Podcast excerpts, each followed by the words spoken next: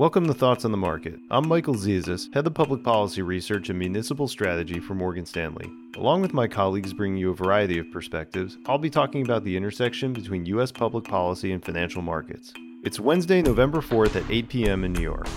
In the U.S. election, they're still counting votes, consistent with our view that election day would turn into election week.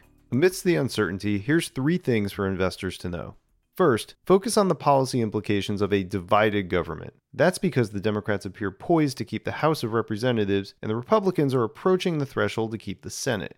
That would mean that regardless of which party wins the White House, they likely won't control the whole government.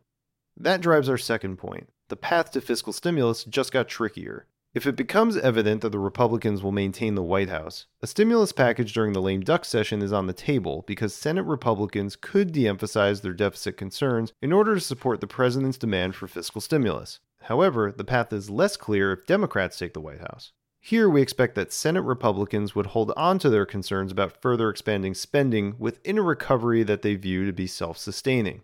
Our view could of course change if Senate Republican leadership adjusts their position and or a President-elect Biden signals intent to pursue a different negotiation path over the next few weeks. But barring that, more stimulus would likely require demonstration of further market or economic weakness in order to deliver stimulus in 2021.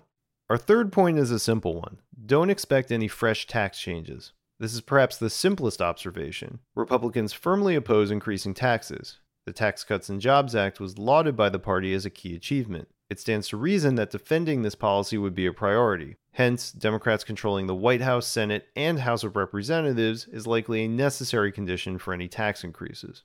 So, what does it all mean for markets? For the moment, it shifts the debate to more conventional market issues in the near term, like the interaction between COVID 19 and the economy. That's because more fiscal stimulus would have made it easier for the market to look through any potential negative near term developments on cases or a vaccine.